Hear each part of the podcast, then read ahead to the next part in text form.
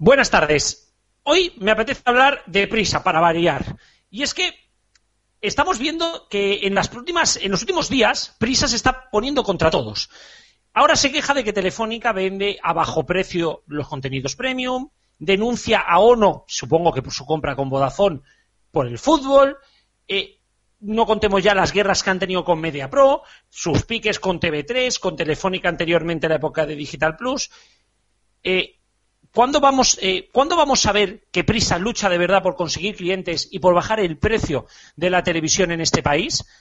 ¿Quieren seguir manteniendo un modelo anclado en los 90, en los 2000, perdón, con unos precios altísimos para una crisis como la que tenemos actualmente y se quejan de que Telefónica está vendiendo contenidos premium a bajo precio, cuando Telefónica es precisamente una de las compañías más caras de este país.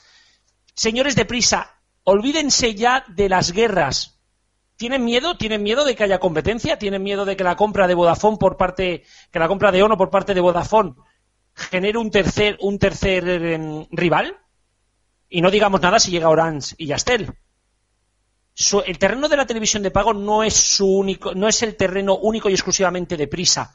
Por mucho que se apoyen en el gobierno, va a haber competencia. Y cuando hay competencia, o bajan los precios, o la gente se desabona. Y el fútbol no va a ser la gallina de los huevos de oro para toda la vida de prisa. Y hoy vamos a hablar también sobre el estreno de una radio, Music Up. Eso será después de la actualidad. Así que comenzamos.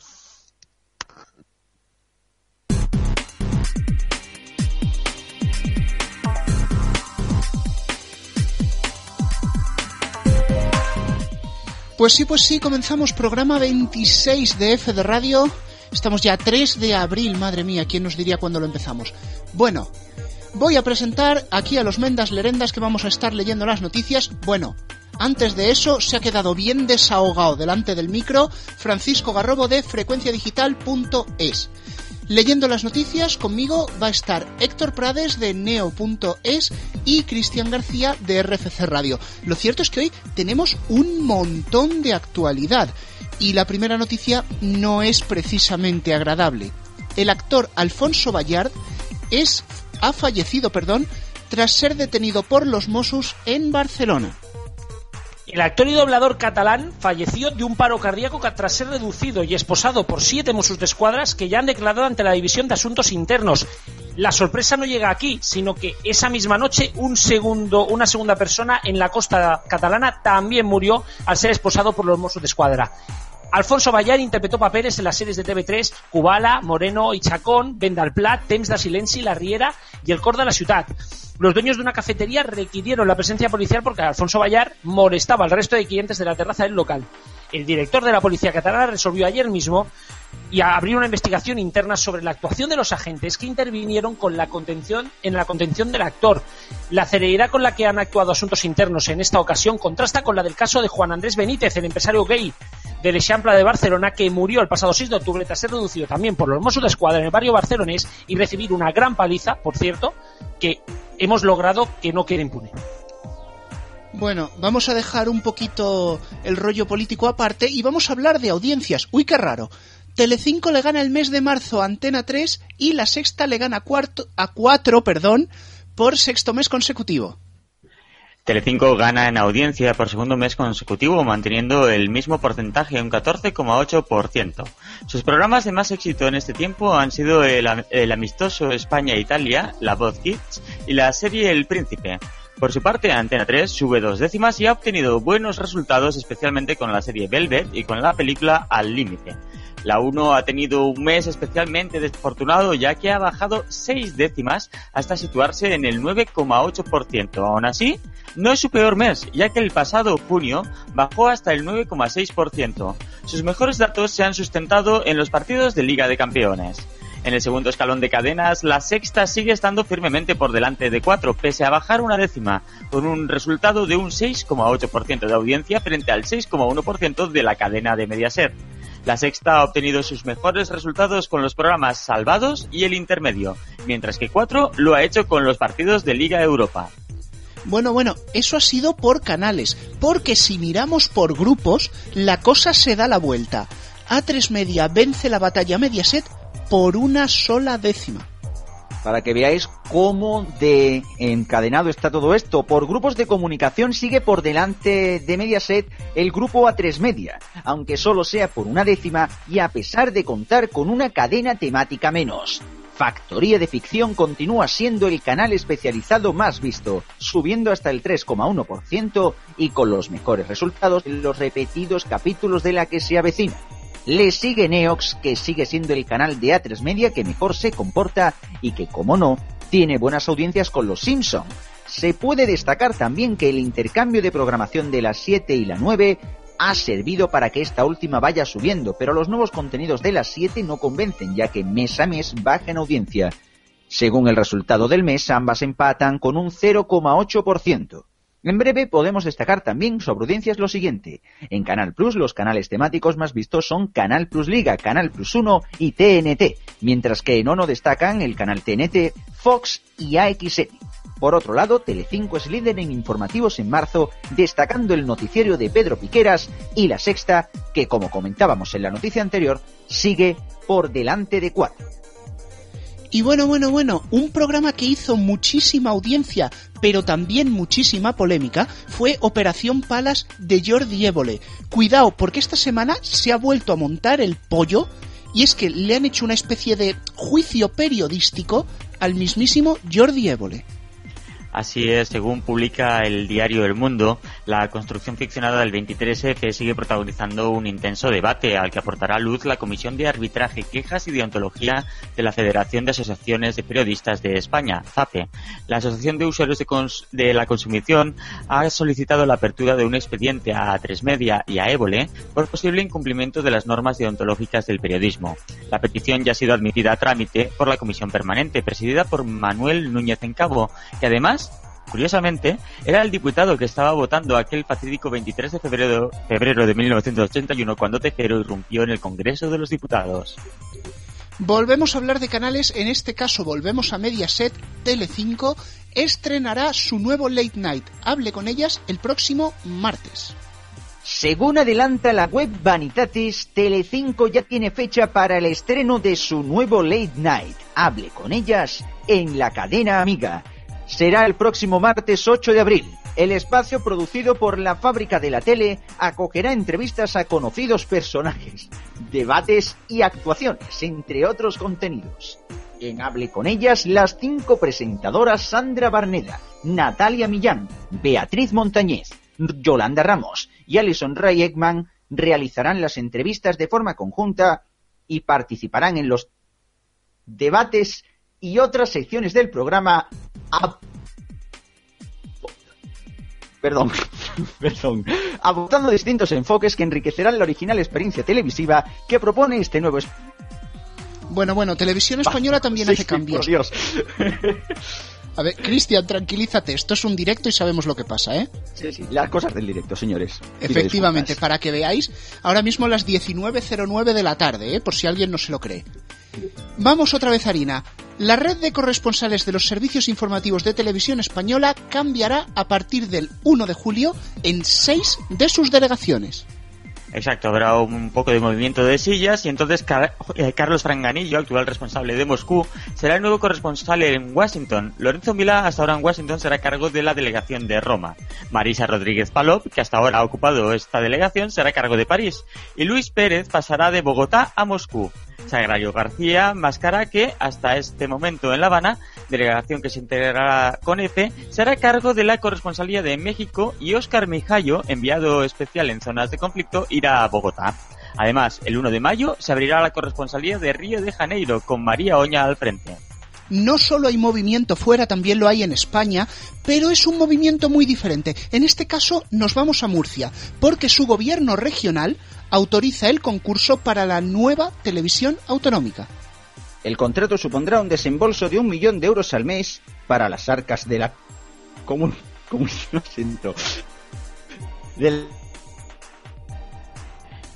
Sigo yo. El consejero de Economía, Juan Bernal, cree que sería razonable pensar que el 1 de septiembre como fecha de inicio de emisión. El Consejo de Gobierno autorizó el pasado viernes el concurso para el nuevo modelo de televisión autonómica, un mes y medio después de un periodo de duda y reflexión. El contrato supondrá un desembolso de un millón de euros al mes para las arcas autonómicas. El contrato saldrá a licitación pública y en este momento se ignora cuándo empezarán las nuevas emisiones de 7 región de Murcia, aunque se baraja septiembre como fecha posible.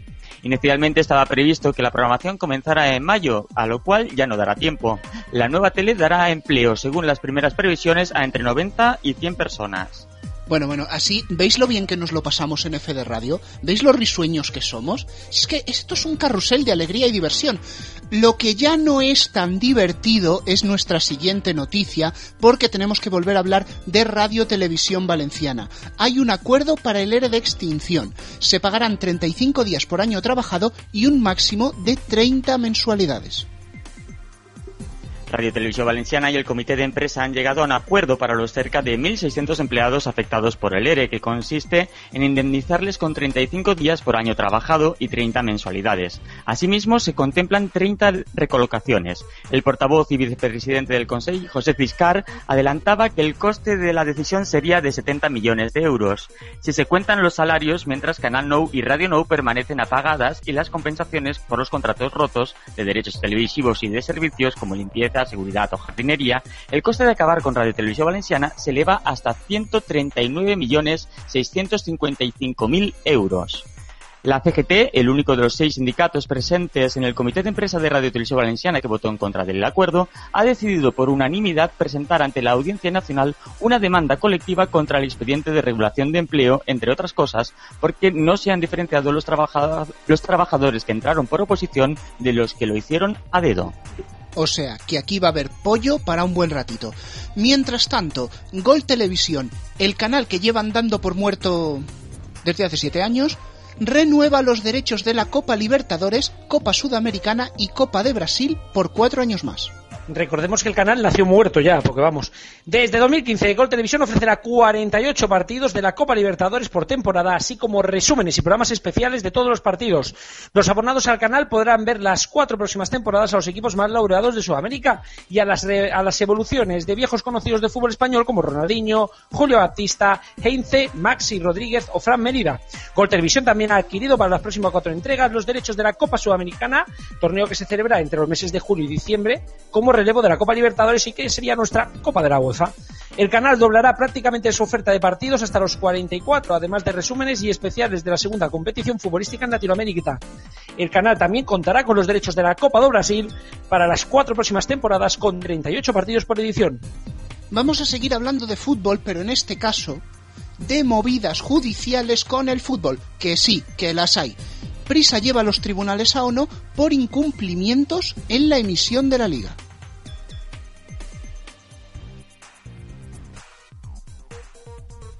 Bueno, pues esta me toca leerla a mí. La denuncia proveniente de distribuidora de televisión digital DTS, lo que era la antigua vía, ahora es Canal Plus, más conocida como Digital Plus en su momento, porque la marca ya ha cambiado. Madre mía, qué, bien estamos hoy su 56% pertenece a Prisa, en este documento que consta en la CNMV, el grupo mediático explica que, abro la cita, DTS ha reclamado a Cable Europa Sociedad Anónima Unipersonal, ¿o no?, la cantidad de 3.453,2 millones de euros, no, es decir, casi 3 millones y medio de euros.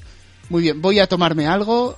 Qué bien están quedando las noticias. Por incumplimiento parcial de la obligación de pago prevista en el contrato entre DTS y ONO el 28 de septiembre de 2012, que permite la retransmisión no exclusiva de los servicios de televisión de Canal Plus Liga durante las temporadas 2012-2013 a 2014-2015, ambas incluidas.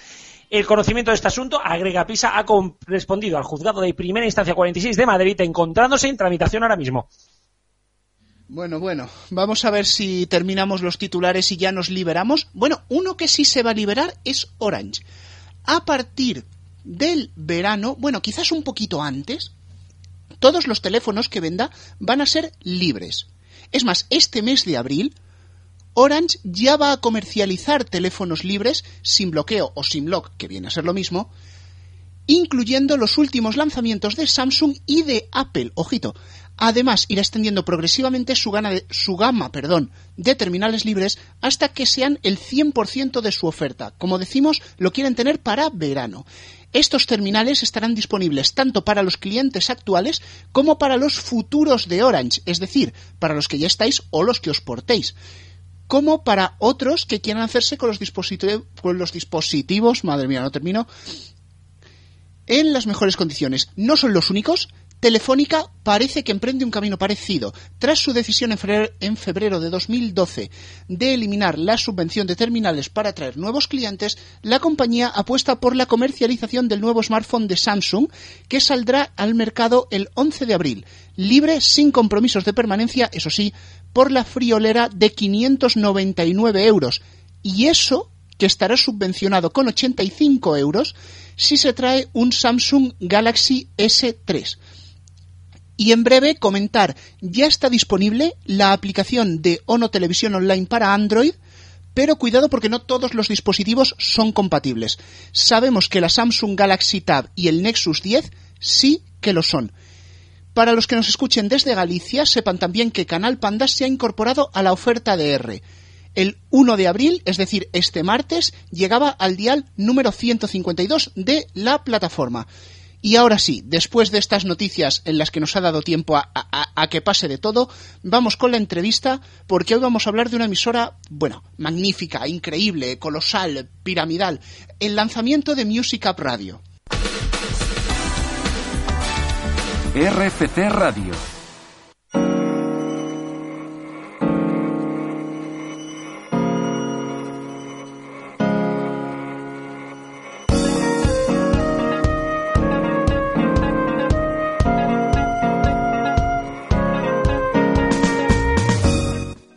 ahora tocaría la entrevista, pero me parece que va a ser mejor que nos autopromocionemos un poco, porque este sábado tenemos un estreno.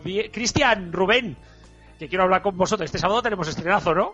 Sí, bueno, este sábado tenemos el estreno de una nueva señal radiofónica, Music Up Radio, en la cual vamos a poner, creo yo que bastante música y mucho énfasis en la actualidad musical en un montón de géneros, pero lo vamos a hacer a lo grande, ¿no, Rubén?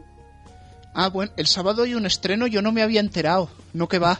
No, no hemos trabajado nada, ¿eh? No, no, no, desde luego que no. La verdad que lo hemos hecho con mucho trabajo, muchísima ilusión, muchísimas ganas y en el fondo siempre pasión por la música, porque para buscar lo nuevo, buscar el sonido que va a pegar, buscar... Tienes que tener mucha pasión, mucho amor por la música y vamos, yo creo que eso es algo que compartimos todos. Va a haber actualidad, va a haber ritmo y mucho, mucho buen rollo. Sí, sí, porque esta radio lo que pretende es vivir al día. Y cuando decimos vivir al día es que yo creo que una de las frases que, va a pegar aquí, que es que cuando en septiembre pues ya tengamos nuestra lista, cuando, cuando nosotros tengamos un número uno, esa canción no estará entrando ni siquiera a la lista de los 40. Pues no te extrañes. Eso es, eso es relativo. A ver, puede, puede llegar a coincidir. Nosotros no, digamos, no queremos hacer una lista que copie a, los de, a la de los 40 lo que sí que creemos es que una canción pues tiene su fase, tiene su éxito y luego llega un momento que hay que quitarla, que eso es algo que no solo a 40, sino a las FM en general les cuesta. Exactamente, vamos a estar muy pegados a la actualidad, pero también tendremos programas. Ya estrenamos uno, que bueno, lo, hemos, lo, estrenamos esta noche con el programa de esta semana pasada y el viernes, el que debería emitirse el sábado. Pero ¿qué es lo que vamos a tener cada sábado, Rubén? Bueno, pues vamos a tener una sesión, bueno, una sesión y una recopilación de temas hecha nada más y nada menos que por Alphonse Gras, que lleva ya 10 años en los platos, dando vida al programa Dancing in My House, que cuenta con remezclas y con temas exclusivos. Por supuesto, varios estrenos todas las semanas, ya hemos dicho que estábamos muy en la actualidad, o sea, vamos, yo no me lo perdería. Y además, pues cuando llegue, vayan llegando estas semanas, iremos estrenando algunas zonas. Creo que podemos adelantar una que va a ser una zona de remezclas cada noche, ¿no, Rubén? Bueno, sí. A ver, me está ametrallando aquí un poquito. Eso son cosas que todavía no teníamos que decir. Pero bueno, sí, estamos preparando. Estamos preparando varias cosas para el mundo dance. Una de ellas va a ser una zona de remezclas que sonará por las noches, pero de momento no voy a adelantar más. Ni adelantamos nada. Ya lo iréis escuchando muy pegaditos a Music Up, pero si decimos que este sábado es el estreno, eh, Cristian, tú que has estado muy pegado a este estreno también, y es que vamos a tener un, bueno, una cosa que es brutal. Yo cuando he visto el cartel un poco más y me muero, vaya festivalazo.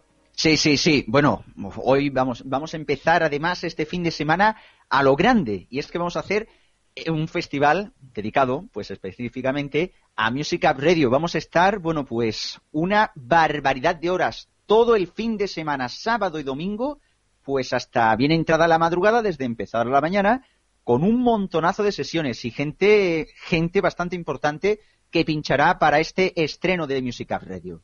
Deciros que el horario va a ser el sábado de 10 a 3 de la mañana, de 10 de la mañana a 3 de la madrugada, y el domingo de 10 y media hasta las 2 de la madrugada. Y entre algunos nombres va a estar una que a nivel radiofónico aquí en el programa la conocemos, que se llama Cristina Bosca.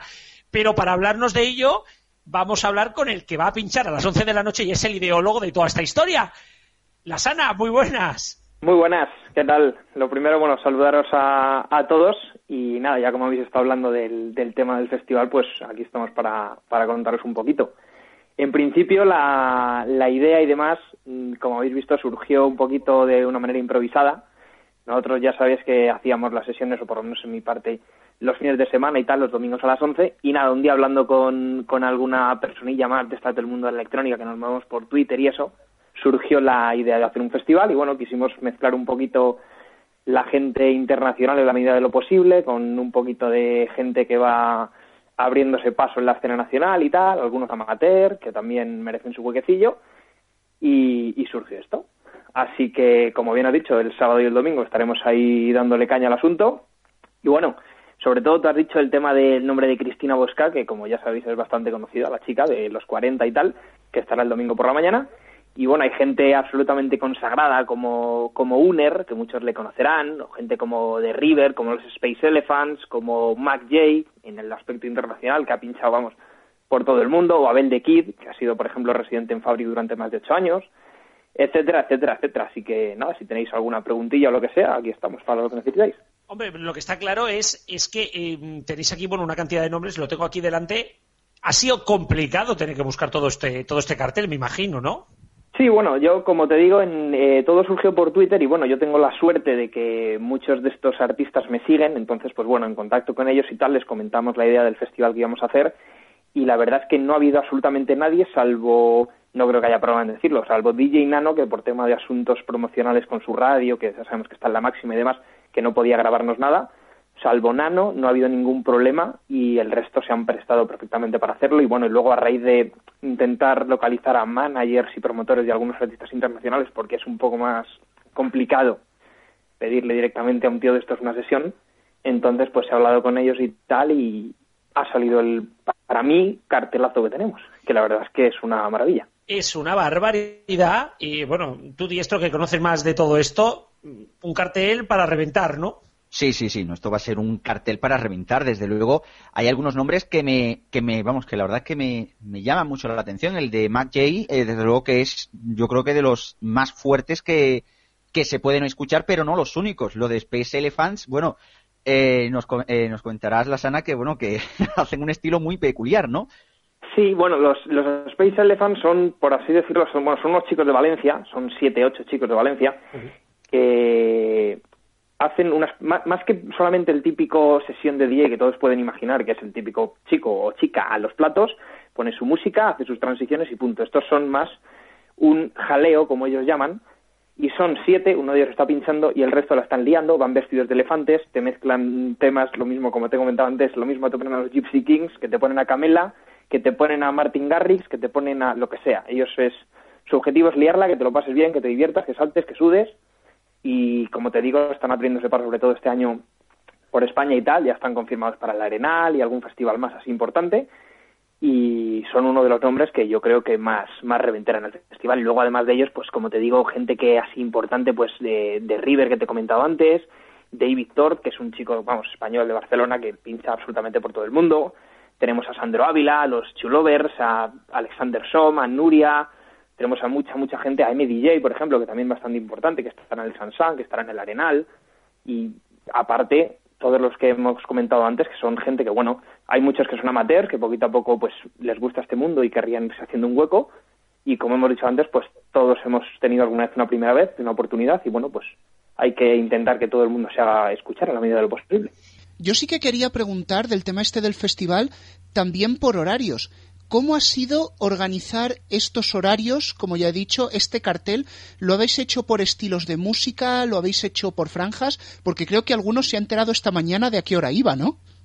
Sí, la verdad, bueno, el, el tema de los horarios ha sido un poco caos porque es complicado eh, hay muchas muchas personas que directamente han grabado el podcast porque, por ejemplo, como hablábamos antes de Mac Jay, es una persona que está ahora mismo en Miami con sus sesiones y obviamente no puedes preguntarle al hombre cuándo querrá estar o cuándo podrá comentar y demás. Entonces se le pone, como es lógico, a una hora bastante correcta porque es uno de los bombazos del cartel, pero la mayoría ha sido simplemente pues por, no sé si llamarlo azar, y demás, pero bueno, los hemos colocado más o menos, no está todo por orden musical, porque por ejemplo el estilo de Uner que pincha el domingo a las 8 no tiene absolutamente nada que ver con el de unos cuantos que van antes que él, que son un poco más contundentes.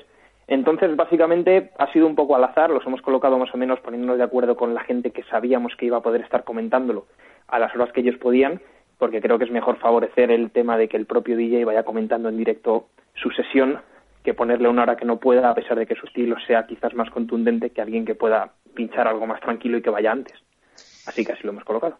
Y bueno, de hecho lo comentabas hace un momento, hay disjockeys en este festival que son realmente jóvenes, ¿no? Sí, bueno, por ejemplo, la, Benjamina, que en este caso es una chica, que se llama Raquel, que pincha el domingo a las 3, me parece que es, que es Randes DJ, tiene 16 añitos, y ya con 16 añitos ha pinchado en el, en el Fabric, por ejemplo, y ahora se está metiendo en temas de producción y demás, pero vamos, mm, la media de edad aproximada yo no creo que supere los 22, 23 añitos. O sea que somos bueno, yo quizá me voy un poquito más arriba, que estoy ya en los 26, pero, pero vamos, que la gente es bastante, bastante joven y como te digo, muchos de los que participan son ya consagrados, pero otros tantos mm, están intentando hacerse un hueco, son gente joven, gente que quiere hacerse escuchar y que lo hace bastante bien a mi modo de verlo, porque las he escuchado. Y como te digo, merecen su, su oportunidad, así que a mezclar un poquito de juventud con veteranía e intentar hacerlo lo mejor posible. Eh, Rubén, vamos a tener prácticamente la misma edad de los que pinchan, o incluso menos edad los que pinchan que los que van a oír la radio. Pero bueno, yo creo que eso da un poco igual, ¿no? Lo importante pues es la edad que se lleva en el corazón y no en el cuerpo. Pues sí. Bueno, muchísima suerte este fin de semana, Lasana. Yo espero que te escuchemos con tus sesiones también en Music no solo en RFC. Por supuesto, ahí estaremos. voy tirando la caña de cara a septiembre también.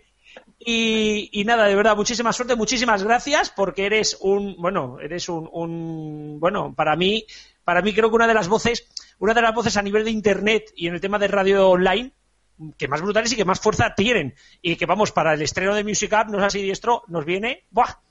Hombre, nos viene de perlas, alguien que tiene 145.000 followers.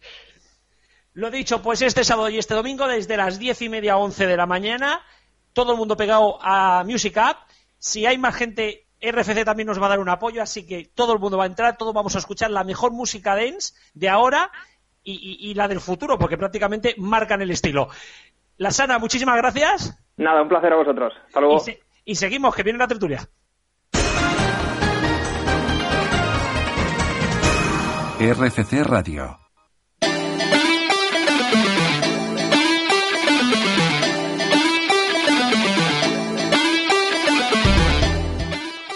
Bueno, y una vez ya colgada la sana, lo que sí que vamos a. Tranquilos, que aquí nadie va a salir corriendo ni a huir del tema de la risa como si fuera Esperanza Aguirre. porque si no, seguramente, si no, seguramente Elena Valenciano nos lo vería y lo denunciaría en Twitter. Pero, por repartir hostias a ambos lados. ¿Ya, ¿Ya estás metiendo política? Hombre, que vienen las europeas. Que vienen las europeas. bueno, sí, y también viene el mundial y no te traigo a Neymar. Bueno, oye, lo puedo intentar. Por cierto, si a alguien le gusta el partido pirata, que me avise que tenemos que recoger avales, ¿eh? Oye, ya, ya hemos hecho mucho clink clink caja con Music no metas el partido pirata también, va.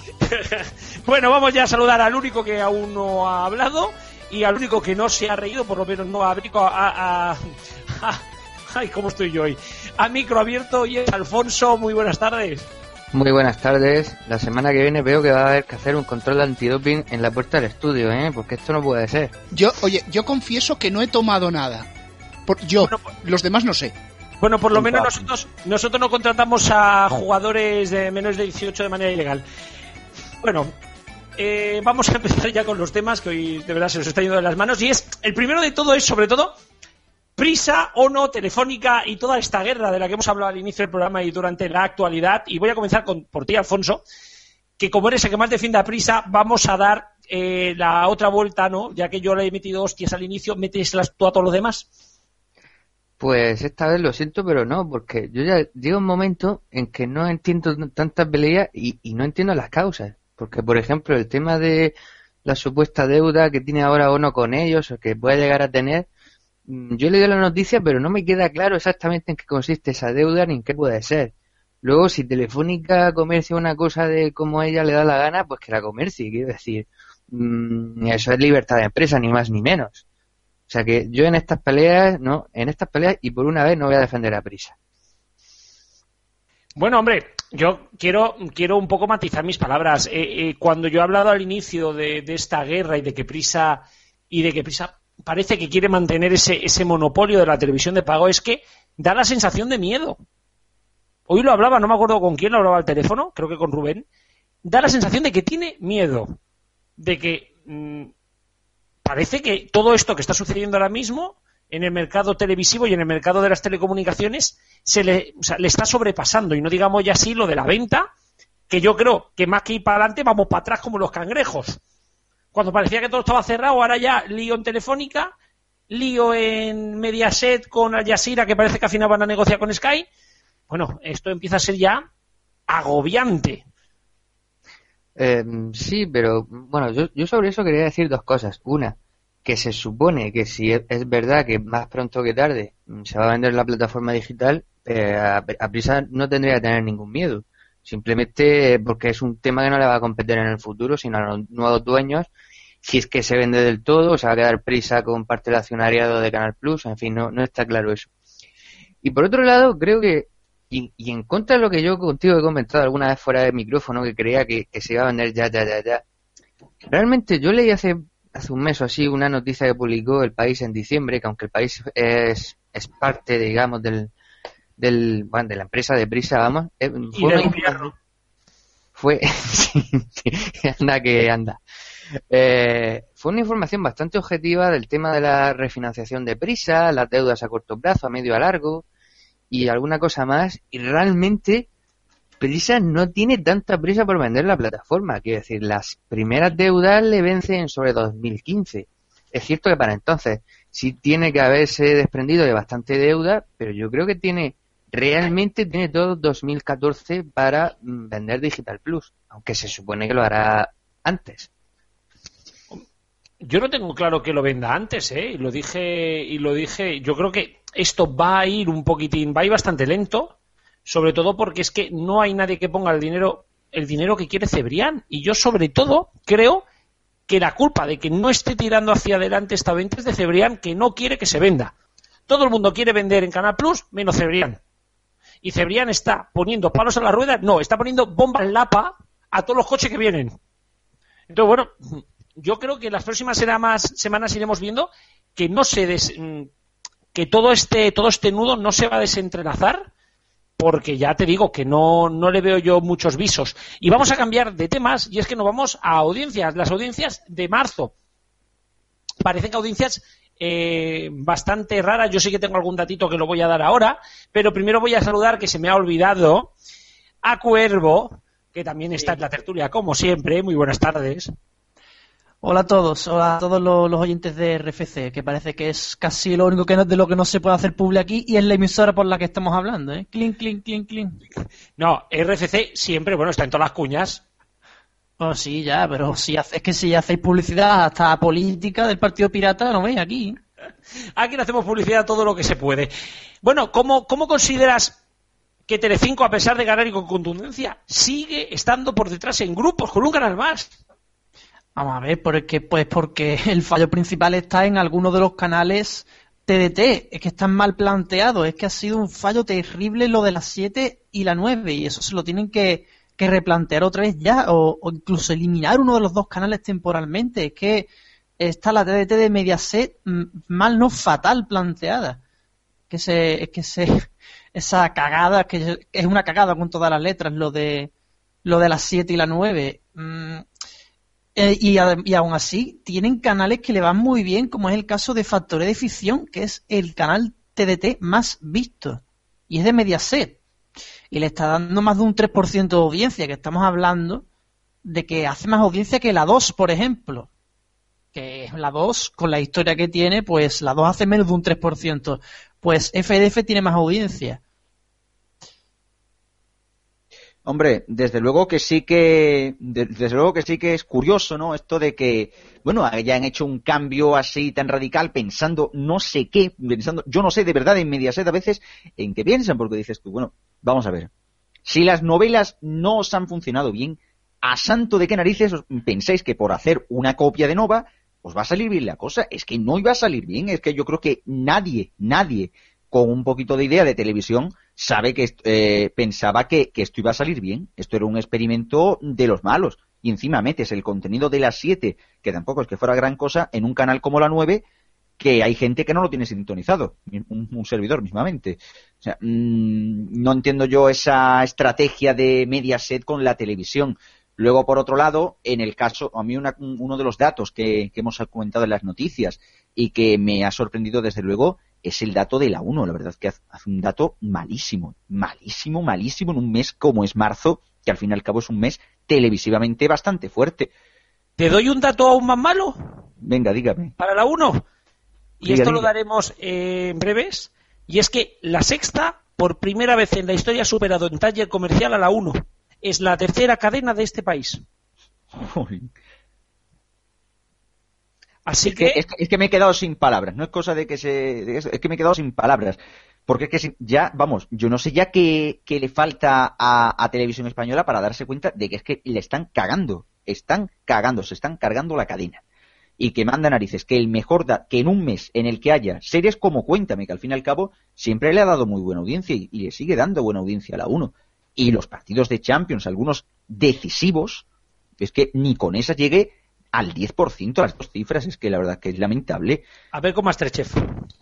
No. Sí, bueno, y Masterchef promocionado, por cierto, también en el partido de Champions este, este pasado martes. Vamos a ver cómo le funciona. Pero tengo, tengo la sensación de que tampoco va a conseguir los datos que ha conseguido anteriormente. En el otro edición, vamos. Yo lo que veo es que a la 1 le falta sobre todo revitalizar su programación, porque vemos que Antena 3 tiene continuamente nuevos proyectos, le, irán mejor o peor, pero ahí están. Telecinco igualmente, pero la 1 es que, es que prácticamente mm, lleva viviendo mm, con la misma programación ya mucho tiempo, porque Cuéntame efectivamente le ha funcionado, pero eh, es una serie que tiene 13 años y medio. Los misterios de Laura la verdad es que no le van mal, en cuanto a audiencia, tampoco es una cosa para morirse, pero no les va mal. Bueno, y ahora sí que se puede hablar de programa nuevo, aunque sea la segunda temporada de Masterchef. Pero en general, por ejemplo, anoche dieron Comando Actualidad. ¿Cuántos programas de Comando Actualidad lleva ya esa gente? ¿O cuántos programas de, pues, de, parecidos también de reportajes llegan emitiéndola a uno tiempo? O, o cine que tampoco, que cine que no destaca que tampoco lleva a ningún sitio. Y luego quería decir, decir, por otra parte, el tema de los canales temáticos en general, la verdad es que yo cuando repasaba el otro día los, programas más destacados de cada cadena, pues hombre, es un poco triste que siga destacando la, que se avecina en FDF, Los Simpsons en Neox, eh, y programas así, y series así, que han dado 500 mm, millones de veces. Entonces, si el problema de esos canales, por mucho que a algunos les vaya bien la audiencia, como a FDF y a Neus, eh, eh, si el problema de esos canales es que repiten mucho la programación, si encima lo más visto es lo que más veces han repetido, pues lo van a seguir repitiendo eternamente. Claro, pero es que es lo de siempre, ¿no? La gente ve lo que quiere y se está dando y se está viendo como en FDF y en Neox, precisamente las cosas repetidas son las que más tiran. Pero eso sí, los canales que estrenan cosas y que incluso emiten cine, pues también están subiendo. Eh, creo que le toca a Rubén. Sí, eh, quería añadir alguna cosa. Perdón. Quería añadir algunos matices a lo que ha dicho Alfonso sobre la 1. Y es que un agravante a la situación de este canal es que ¿Tiene programas que le funcionan? Sí. ¿Lleva muchos años con la misma programación? Sí. Pero es que el problema es que todos los recambios están reventando. La 1 tenía una columna vertebral de programación que funcionaba muy bien, que vale que sí, iba un poquito a la baja, pero todos los programas sufren desgaste a la larga. Pero es que ahora todo lo que ha venido como recambio es que se les está hundiendo. Por ejemplo, teníamos Amar en tiempos revueltos, que se fue por aquellos motivos que negociaron con la productora, se pasó a Antena 3, etcétera, etcétera, eso ya lo conocemos. Se, quiso crear una franja de ficción, se quiso disimular repitiendo capítulos, eh, vamos a poner culebrones, y no ha funcionado nada. Han acabado sacándose el entre todos, que creo que ha tenido una semana de audiencia medio decente. La resurrección de un España directo low cost y cutrísimo, por lo menos cutrísimo de ver, tampoco les funciona. Meter el corazón a las 8 de la tarde, que eso a mí me ha hecho volver al año 1994 por lo menos, tampoco funciona. ¿Y qué les funciona en el Prime? Pues les funciona Águila Roja, pero como digo, es quizás un legado de, de este cambio de hace años. Les puede funcionar los misterios de Laura, que también es un legado. Realmente mm, hay unos años, diría yo unos cuatro años aproximadamente, que Televisión Española no saca ninguna novedad que les funcione bien. Quizás salva los trastos Masterchef, que realmente me sorprendió que funcionara tan bien. Sí, podríamos decir que es el único estreno de la nueva RTVE que ha funcionado. Ya no que haya funcionado, que haya sido decente. Porque que todo lo demás ha sido malo, no lo siguiente. Pero bueno, mm, ya se las ve la televisión española y, sobre todo cuando hay un cambio de gobierno, que todos esperemos que haya un cambio de gobierno, a ver si también vuelven a dejar televisión española como estaba antes. Pero claro. Clean, clean, más política. No, pero me quiero referir que, también debemos de tantear ese lado.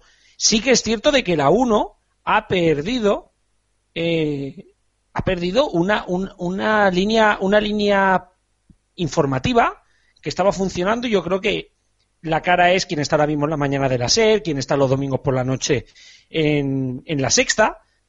Mucha gente ha dejado de ver la 1. Ya no solamente por los programas, sino claro, mucha gente a lo mejor ponía el informativo, pues llegaba antes y veía gente, o veía España directo. Y que ahora ya no pone la 1 para los informativos. Por lo tanto, baja toda la parrilla. ¿Qué pasa con la sexta? Que es al revés. Como la gente ve al rojo vivo y, y el informativo, pues a veces pues ya te quedas azapeando, o lo pones antes y ves el final de más vale tarde, o te quedas ya con el intermedio. El informativo es una columna vertebral y Televisión Española, como se los ha cargado, se ha cargado la, cadena. Y aunque haya gente que aún los ponga, porque tienen buena audiencia, ya están siguiendo bajando y, ojo, han perdido por primera vez en la historia, incluso sumándolo a 24 horas contra Telecinco. ¿eh? Alfonso. Eh, sí, sí, yo lo, que, yo lo que iba a decir es que en general, es que la una es una cadena que no te dice nada. Es decir, tú es Telecinco y a veces, por ejemplo, a la mayoría de nosotros no es una cadena que nos caiga muy, muy simpática por la programación que tiene, pero sí te dice algo esa programación. Sí, sí atrae a la gente, aunque sea discutir, aunque sea estar en contra, aunque sea estar a favor, lo que sea. Con Antena 3 igual, con la sexta igual. Cuatro ya más discutible, pero es no, no, cuatro, está ahí... cuatro es la uno, cuatro es la uno de Mediaset. bueno, bueno, bueno, como te gusta. Pero, mm, pero eso es que la uno es una cadena que no te dice nada, que está ahí y que tampoco te anima ni a comentar sobre ella, porque nosotros mismos eh, estamos hablando de ella esta tarde, pero prácticamente es una cadena que no hemos tratado en 26 programas, porque tampoco hay tanto que tratar de ella. Y, y eso, y, la uno tiene, tiene que espabilar, así de claro. Pues vamos a saltar, vamos a saltar de tema porque se nos van, se nos van acumulando y no tendríamos que acabar, aunque nos riamos mucho por medio. Y es el juicio a Jordi Évole, o, el futuro juicio a Jordi Évole, por, bueno, por la comisión deontológica. Yo me he quedado muerto, sobre todo porque, y esto lo quiero decir claro, Jordi Évole no es periodista. ¿Cómo se le puede aplicar a un humorista que hace entrevistas, cómo se le puede aplicar el código ontológico? Yo no me lo explico, pero bueno, eh, vamos a dar ya paso también a todos para que vayan comentando. Cristian. No, desde luego, la primera, la primera sensación es pensar, vamos a ver, para empezar, hasta donde yo sé, hasta donde yo sé, Jordi Évole no es periodista. Yo no sé aquí la gente que le dan por, por coger y, poner a este hombre de periodista. Es que no es periodista. Mm, hombre, si tú me dices, mira, es que esto lo ha hecho, pues no sé, por ejemplo, Lorenzo Milá, por poner un caso que también ha salido en las noticias al cambiar de corresponsalía. Mm, pues vale, pero que me lo digas de Jordi Évole, como si ahora mañana coge y sale Javier Coronas haciendo un reportaje de yo que sé qué y, y cojan y lo critiquen. Pues es absurdo, es sencillamente absurdo. Y yo creo que realmente aquí lo que parece que pega en este país mucho es tocar las narices por chorradas. Porque esto es una chorrada, como una casa, como una casa. Primero, Jordi Évole no es periodista, es lo que hemos comentado. Segundo, el programa no lo presentaba Jordi Évole. Vamos a ver cuántos hay que decirlo que llevamos dos meses con la misma historia. ¿Dónde narices pone 23F presentado o dirigido por Jordi Évole? No lo pone por ninguna parte, señores. Vamos a empezar a decir las cosas como son. Es como si yo ahora cojo y digo, no, mm, a mí no me gusta Emilio Aragón, eh, por ejemplo, pues Emilio Aragón es el responsable de todos los fallos que haya tenido la Sexta o Globo Media. Pues no, macho. Emilio Aragón dirigió la cadena durante un tiempo y ya está. Es que me parece absurdo. Aparte, lo del tema de una historia de Jordi Évole, que es como se vendió, bueno, pero es una historia de Jordi Évole como el que dice, yo qué sé, ¿sabes? Esto es como decir, por ejemplo, no sé, vamos a ponernos un poquito con las series, esto es como si uno dice, no, es que porque mm, David Fincher dirigió un capítulo de House of Cards, ya todas las series de David Fincher. No, dirigió un capítulo, no, dirigió ya no, es ya no sé eso, es que lo dicen, una historia de Jordi Evole, una historia, historia. Exactamente, no es un acto periodístico, no es, no es una noticia o un reportaje o una crónica, es una historia. Y luego aparte, vamos a ver, es que esto me parece a mí cortinas de humo, como tantas que hay en este país, porque parece que este país solo se basa en cortinas de humo. A esto a la gente, me vais a perdonar el improperio, le importa una mierda cuando hay ahora mismo 6 millones de parados, y lo siento por meter más política en esto, pero es que la verdad que me, me, la verdad que me, me, me, jode. Lo que pasa que, claro, como Jordi Évole ha estado haciendo programas que han sido bastante críticos con un montón de sectores de la sociedad, a este hay que cargárselo de alguna forma. Y el reportaje del el reportaje, la historia del 23F es perfecta, perfecta para coger y cargárselo. Es así, es así, no hay otra. Pero hombre, claro, eso díselo tú a un país que anda embobado detrás de programuchos como Sálvame, eh, Supervivientes, o si hablamos, por ejemplo, de informativos tremendamente manipulados como los que hacen ambos grupos que, eh, grupos que controlan el 90% del pastel publicitario en España. A mí me, yo me quedo con una, antes de que hable ya Antonio, que le toca, yo me quedo con una viñeta que salió en la cual se ve a un hombre muy enfadado en el sofá y le pregunta una, una amiga a, a la mujer de ese hombre, ¿qué le pasa? Y dice, Coño, que es que la, la, televisión le ha hecho pensar. Sí, mal, pensar mal. Está claro. pensar está mal visto, desde luego. Vamos a ver, es que yo no entiendo, yo no entiendo, ustedes vosotros tampoco, pero yo no entiendo por qué se le hace este juicio. Un juicio entre comillas, aparte, un juicio entre periodistas. Y ya lo habéis dicho, Jordi Évole no es periodista. Aparte de eso, no entiendo por qué se le juzga. Eh, Vamos a ver, es por el tema del documental, ¿verdad? Es por hablar del 23F, por ser un tema, un tema tabú. Básicamente es por eso, vamos. Y decíais vosotros que, no, que no parecía Jordi Évole por ningún lado, efectivamente. Mm, bueno, no, no es verdad. Ponía, decía una historia de Jordi Évole, es decir, Jordi Évole dirigía el documental, no, no lo presentaba como tal, pero sí lo dirigió. Bueno, y hay otra cosa, es que esto fue un falso documental, que es que, aparte, es un formato que ya está inventado. Vamos a ver que esto no se lo ha inventado Jordi Évole, que ya se han hecho falsos documentales en otros países de otros temas y no pasó nada. No pasó nada, no hubo ningún juicio periodístico que hay que ver que qué malo es, que falta la verdad, la ética periodística, no sé cuánto. No pasó nada de eso. Es un, es un género televisivo como otro que puede ser mejor o peor, le puede gustar a la gente, le puede tocar los huevos a algunos por el tema que, del que se trate, pero ahí está la cosa. No hizo nada, no hizo nada como para que se le ponga un juicio ahí en plan que malo es Jordi Évole. No, no entiendo. Eh, hombre, yo, a mí lo que me queda claro es que yo creo que la gente no relaciona conceptos sí que es cierto de que te puedes llegar a sentir herido por, por el tema de que te mientan en la tele, sobre todo porque mucha gente quedó como gilipollas. Y como quedó como gilipollas, le tocó a su orgullo y se quejan de quién, de quien les ha hecho quedar como gilipollas, que es Jordi Évole. ¿Qué pasa? Que cuando tú ves el documento, ¡ay, madre mía, y madre mía, madre mía! Y luego ves.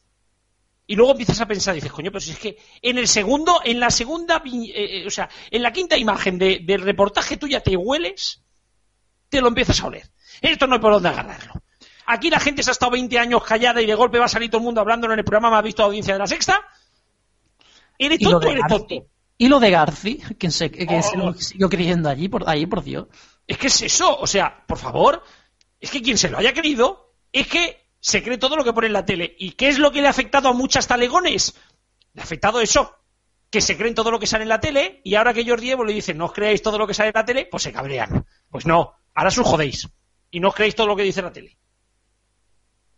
Bueno, gracias a Dios nuestra, nuestra audiencia no es millonaria, si no acababa aquí todo el mundo de- demandado esta tarde por lo que estoy viendo. Pero bueno, me, ibas a, me ibais a dar trabajo. Sí, exactamente, contigo defendiéndonos, es lo que iba a decir. Sí, sí, sí. No, yo lo que iba a decir, hombre, no estoy de acuerdo en- eh, con, con Diestro, con Cristian, en el, en el hecho de, de decir que parece que Jordi Évole no tiene nada que ver con el tema. No, está claro que dirigió el documental, eso na- nadie lo niega. Como bien decir, no es periodista, entonces el juicio de- deontológico a Jordi Évole por hacer bueno o mal periodismo no parece que tenga mucho sentido. Y eso, hombre, sí es interesante que sobre el tema haya un debate, pero no desde el, quizás no desde el punto de vista que se está planteando en, pues en la, en la FAPI.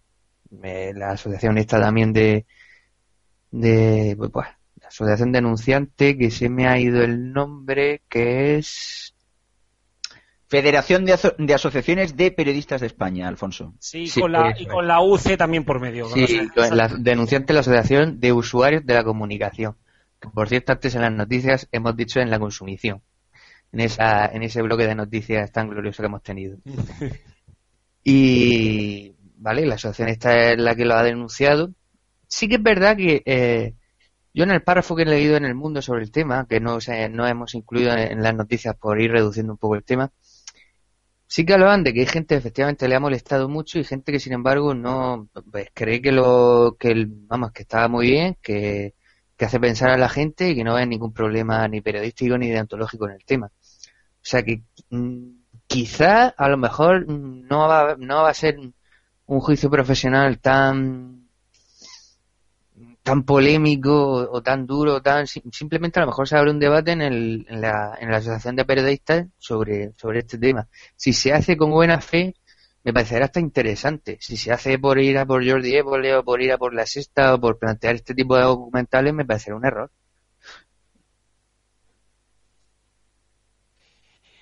Mm, hombre, yo creo que esto va a ser un juicio sumarísimo, ¿eh? pero que ya se hizo en su momento. Yo, sinceramente, en todos los círculos de izquierda donde andaba, y esto también lo quiero decir, eh, y además me apetece, por meter un poco más de política, eh, en todos los círculos de la izquierda se decía, claro, es que lo que ha hecho Évole es hacer un servicio al sistema, porque ahora hace que cualquier persona que diga que el 23F fue culpa del rey, todo el mundo dirá, ah, ¿qué pasa, que no viste el final del programa de Évole? Pues señores, ha salido la señora del mundo diciendo de que el rey estaba implicado y nadie ha dicho esa frase. Por lo tanto, Jordi Évole no hizo nada malo. Punto uno. Punto dos, hizo un trabajo documental brutal. Punto tres, si ustedes se creen todo lo que sale en la tele, porque lleven un hombre detrás, no es culpa de Évole. ¿Vale? Así que vamos frenando y yo desde aquí defiendo 100% el trabajo que hizo Jordi Évole, convencer a esos profesionales, porque recordemos que había gente muy importante, directores de cine, periodistas, diputados, que salieron y contaron una mentira para hacer un, un documental de mentira y hacer algo que en España aún no se había hecho. Solo eso, más allá de lo que fuera el documental, es de quitarse el sombrero. Así que, mm, bueno, no sé si alguien quiere añadir alguna cosita más. Si no, vamos a dar una noticia, porque si no, nos va a matar aquí nuestro colega Palaciego, que es que Radio Exterior de España se va a escuchar en la TDT. Mm, Si no me equivoco, ya se escucha en el RG1 desde, desde hoy, ¿no? Sí, ya se oye exactamente. Me lo está pasando aquí por nota interna. Ya se oye en el RG1, así que quien quiera que resintonice va a poder escuchar Radio Exterior de España. Así que vamos a cerrar ya la tertulia Eh, nos quedamos con Alfonso Cuervo, diestro, muchas gracias. A ti. Hasta luego. Y nada, os dejamos bien en la agenda, bien eh, seriando, que por fin vuelve el canario. Y también para ciego con su sonido histórico.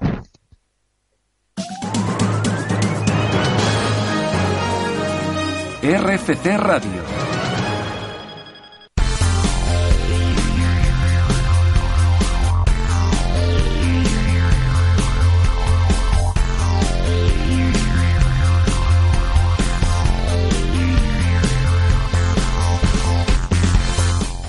Bueno, sí, dejamos ya la tertulia, dejamos ya la política y vamos a hablar de deporte en una sección que hoy cumple 10 semanas. Y creedme que esto en F de Radio tiene bastante mérito. ¿De qué hablamos hoy, Alfonso? Pues hoy pasamos directamente al fútbol y destacamos que este sábado juegan los tres aspirantes al título de liga de manera consecutiva. Abre la tarde el Atlético de Madrid Villarreal a las 4. Dos horas después el turno será para el Barcelona Betis. Estos dos partidos serán transmitidos por Gol Televisión y Canal Plus Liga. El último en liza será el Real Madrid que visita el campo de Anoeta en el que será el partido del Plus. Y si tenemos calentita la cabeza de la liga en España, no lo es menos en Inglaterra, donde también hay cambio de líder casi cada semana. Pues sí, ahora el líder es el Liverpool que jugará el domingo a las 5 de la tarde en el campo del West Ham. Será televisado por Canal Plus 1. Antes el sábado tenemos a las 2 menos cuarto el Manchester City Southampton, transmitido por Canal Plus Fútbol y Gol Televisión, y a las 6 y media Chelsea Stoke City en Canal Plus Fútbol y Gol Stadium. Y como siempre, no hay solo fútbol en Inglaterra y en España. ¿Qué podemos destacar de otras ligas? Siempre hay buen fútbol por toda Europa. En Italia el casi campeón Juventus no juega hasta el lunes a las 7 de la tarde, momento en que recibe al Livorno. Televisa Canal Plus Fútbol.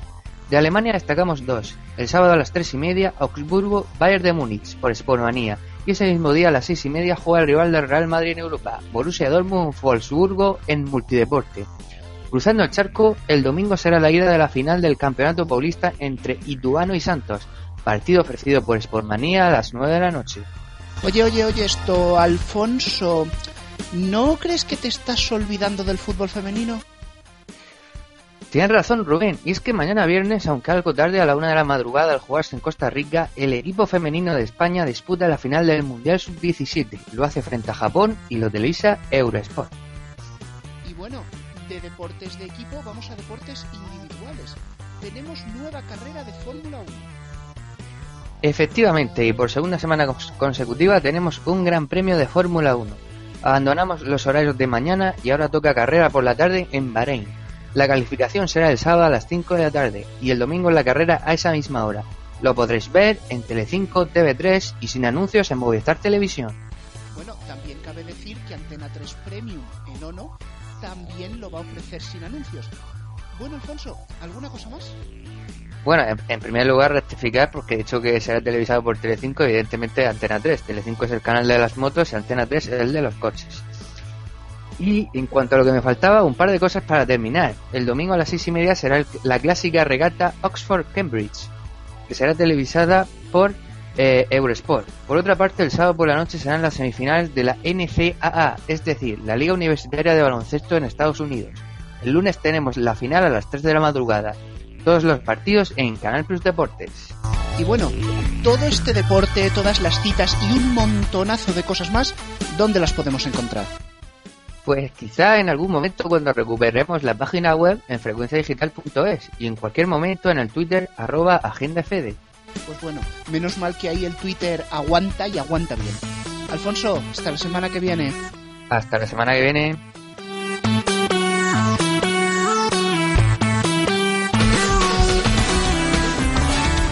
RFC Radio. Y damos paso en F de radio al sonido histórico con Palaciego. ¡Ey, ey, ey! Que estoy aquí, hola. ¿Y tú quién eres? Wise, de la serie, el que viene cada dos por tres. Esto, Wise. Ah, anda, es verdad, yo daba por seguro que no venías. Eh. Eh, buenas noches, Wise. Pues buenas noches, Rubén. Esta semana vengo para hablar de la serie del momento. La serie cuyo guion ha emocionado a Steven Spielberg. Sí, Rubén, esta semana vengo a hablar de Dreamland. Estás de coña, ¿no?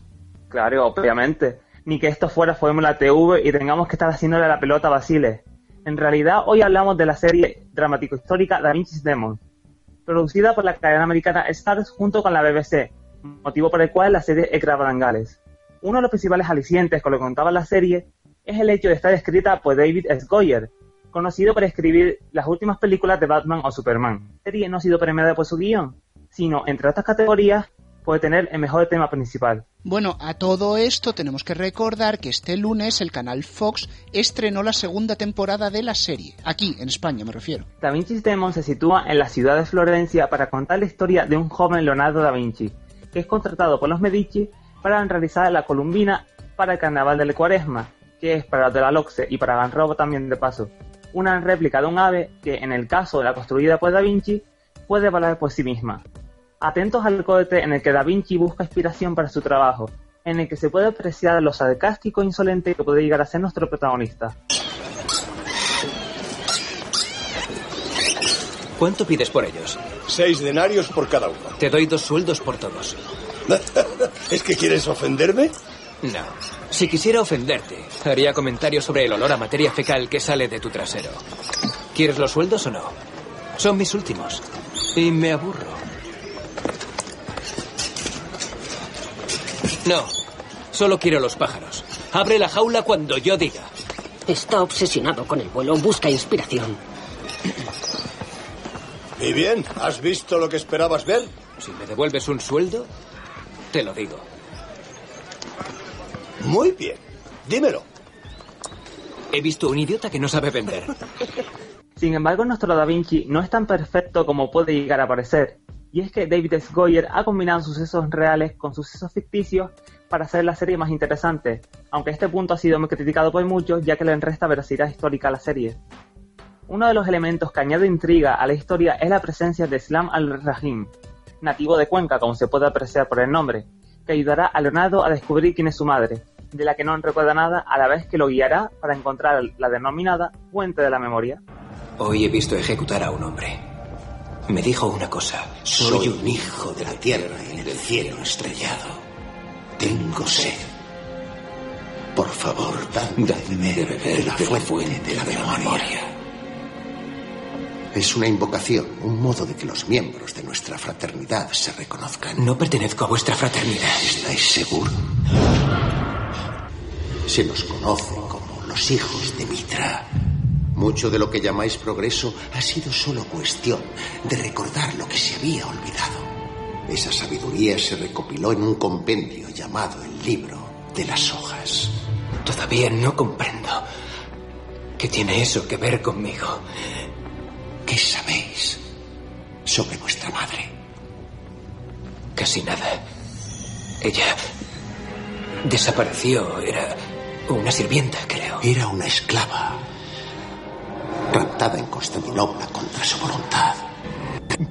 Algún día beberéis de la fuente de la memoria. Cuando llegue el día, volveremos a vernos. ¿Qué haré hasta entonces? Buscad el libro de las hojas. El sí nos ha escogido, Leonardo.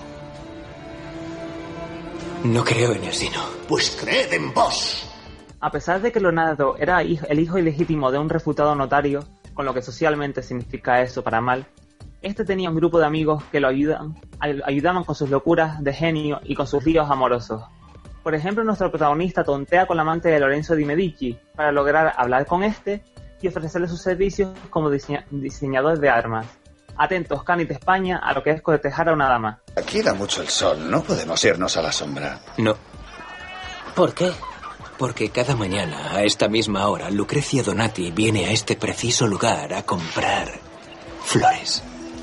Ahí está. Es atractiva, lo reconozco. Pero preferiría acostarme con esa desdentada. Solo por llevarme la contraria. No hace falta pericia para follarse a una cara bonita, pero una mujer fea requiere disciplina. Y te aseguro, amigo mío, que bien hecho es una experiencia trascendente. Nico, entrégale esto. Que sepa de quién viene. Quiere hablar con vos. Ajá. Dile que no puedo. ¿De verdad la vas a rechazar? Díselo, Nico. La ocasión lo es todo. Ahora no puede. Y es así, dejándola con ganas de hablar y lo que surja, como nuestro joven Leonardo consigue ofrecer sus diseños de guerra a los Medici, trabajando como ingeniero militar, mientras copula con la amante de Lorenzo de Medici. ¿A qué es bonito? Sí, mucho. Pues esta historia tiene mucha más intriga y suspense de lo que puede parecer, ya que en la misma se encuentran espías que colaboran con Roma y el Papa para intentar quitarles el poder de Florencia a los Medici. Y Leonardo y sus inventos tendrán un papel fundamental para evitarlo. Pues bueno, hasta aquí el seriando de esta semana. Guise, a ver si te podemos volver a ver por aquí. Bueno, eh, unos días de esto a lo mejor me da el punto. Venga, hasta la semana que viene. La semana que viene.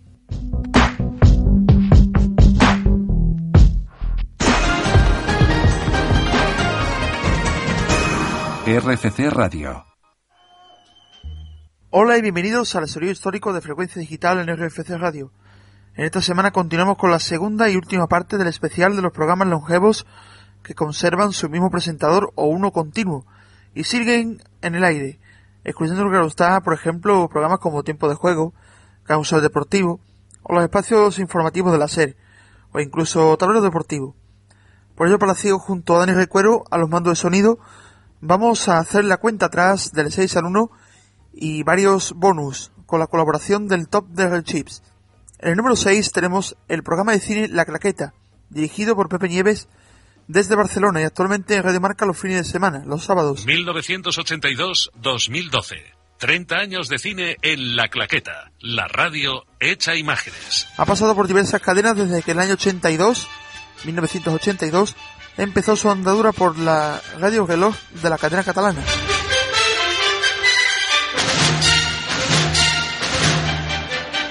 En 1982 también el famoso locutor Justo Molinero comienza su programa El Jaroteo en Radio Teletaxi, emisora que el Jarote, gentilicio de su Villanueva de Córdoba natal, refundó y creó para darle un ambiente más flamenco y andaluz a la FM catalana. También ha estado algún año en la emisora de Radio España en los 90. Junto a Radio M hace el programa todos los días de 8 de la mañana a 1 de la tarde. Escuchar por escuchar, no. Pero si hay que escuchar, escuche Radio Teletasi FM y Olé, lo nuestro. Pasamos a 1979. Radio 3, sus primeros compases de vida reciente.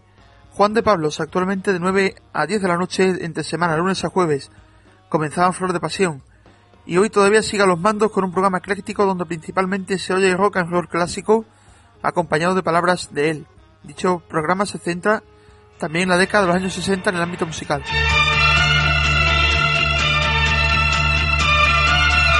Hola, esto es Flor de Pasión. Y esta vez tenemos a los controles a Mónica López. Se lo ha encantado Juan de Pablos. 1973, 41 años, ni más ni menos lleva este programa en activo y prácticamente con el mismo presentador, Manolo Fernández, en Radio 3, dirige y presenta Toma 1.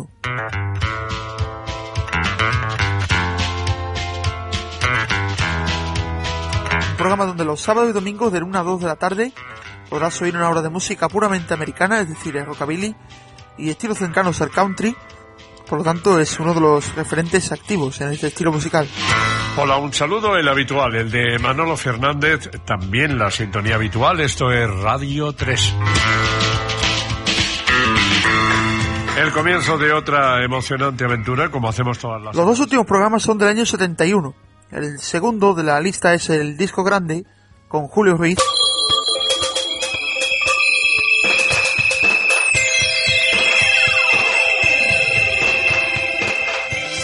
A la vuelta de unos minutos estamos en comunicación con nuestra emisora en Vigo, en donde nos esperan Linda Aguilala para comentar detalles a propósito de lo que También es el 3 de lunes a viernes de 5 a 6 de la tarde actualmente, en el cual se presta atención a los subidos actuales en España y en el extranjero con un corte especialmente indie.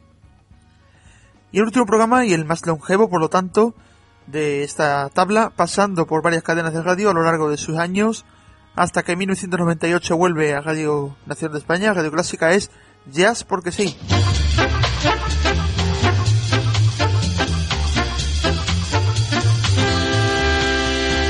Seguimos en eh, Radio Clásica de Radio Nacional de España y en este mismo momento estamos empezando un programa de jazz para ti que te gusta el jazz. Con el prestigioso periodista y crítico de jazz y productor Juan Cledio Cifuentes, el cual junto a su programa de Radio 3 también, A Todos Jazz, nos introduce en clases magistrales de música jazz contemporánea o clásica y análisis en profundidad de artistas y discos olvidados o famosos del jazz, con sus comentarios personales.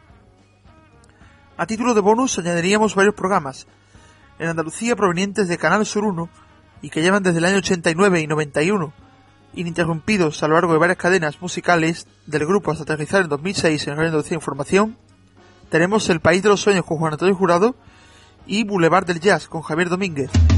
La música de Bob Baldwin, uno de los mejores pianistas de América desde hace ya muchos años. Estábamos escuchando una porción de un álbum muy reciente, de 2008, que además contó con el apoyo de la vocalista original de esta... Es un lugar precioso, como es preciosa tu estancia ahí, porque estás ahí. En febrero, 20 años del Boulevard del Jazz. Sentado en el muro de la luna. Los fines de semana, en la medianoche, repase con Javier Domínguez estos 20 años de radio. Mírate al espejo y sonríe, susurrando jazz. Boulevard del Jazz, sábados y domingos, a las 12 de la noche, en RAI. Actualmente está los fines de semana de 10 de la noche a 2 de la madrugada entre los dos programas a lo largo del año, salvo causas de emisión complementaria. Otros programas que hemos descartado pero que están cerca de ser longevos son El Larguero, desde el 89 en la cadena SER, Dial tal cual, desde el 94 en cadena Dial, o Gente Viajera en Onda Cero, desde el año 91.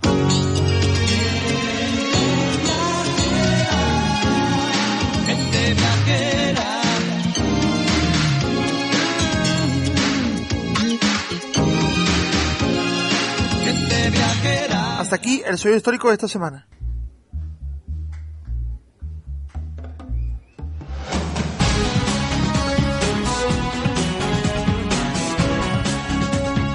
RFC Radio. Recupera la pasión por la radio.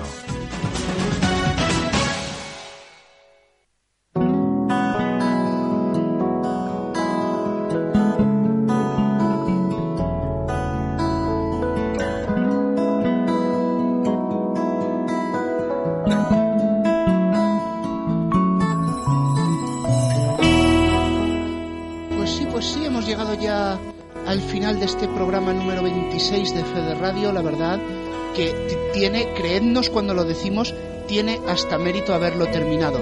Quiero, no, no, no os vayáis, no os vayáis. Quedaos aquí conmigo, Cuervo, Diestro, Alfonso. Yo creo que este programa lo tenemos que despedir todos con una gran sonrisa, ¿verdad? Sí, una sonrisa como si no hubiera ninguna, vamos, en el programa de hoy. Bueno, Por lo menos entretenido y gracioso sí nos ha quedado. Reírnos, eso sí. Sí, no, otra cosa no, desde luego, pero vamos, reírnos, vamos. Bueno, de hecho, mientras escuchábamos aquí a Paleciego con el sonido histórico, estaba yo diciendo que hoy sí que parecemos sé lo que hicisteis, ¿no? Teniendo nuestros fallos en directo, rigurosísimo directo, las 20.13, por si alguien no se lo cree, y, pero riéndonos de ellos, o sea, aceptando que somos humanos. Sí, eso sí es cierto. Hombre, desde luego humanos somos. La, la cosa está en que como sigamos pegando estos patazos así de, de risas en medio de las noticias, a mí me van a llamar el Luis Herrero de la de, de, de frecuencia digital.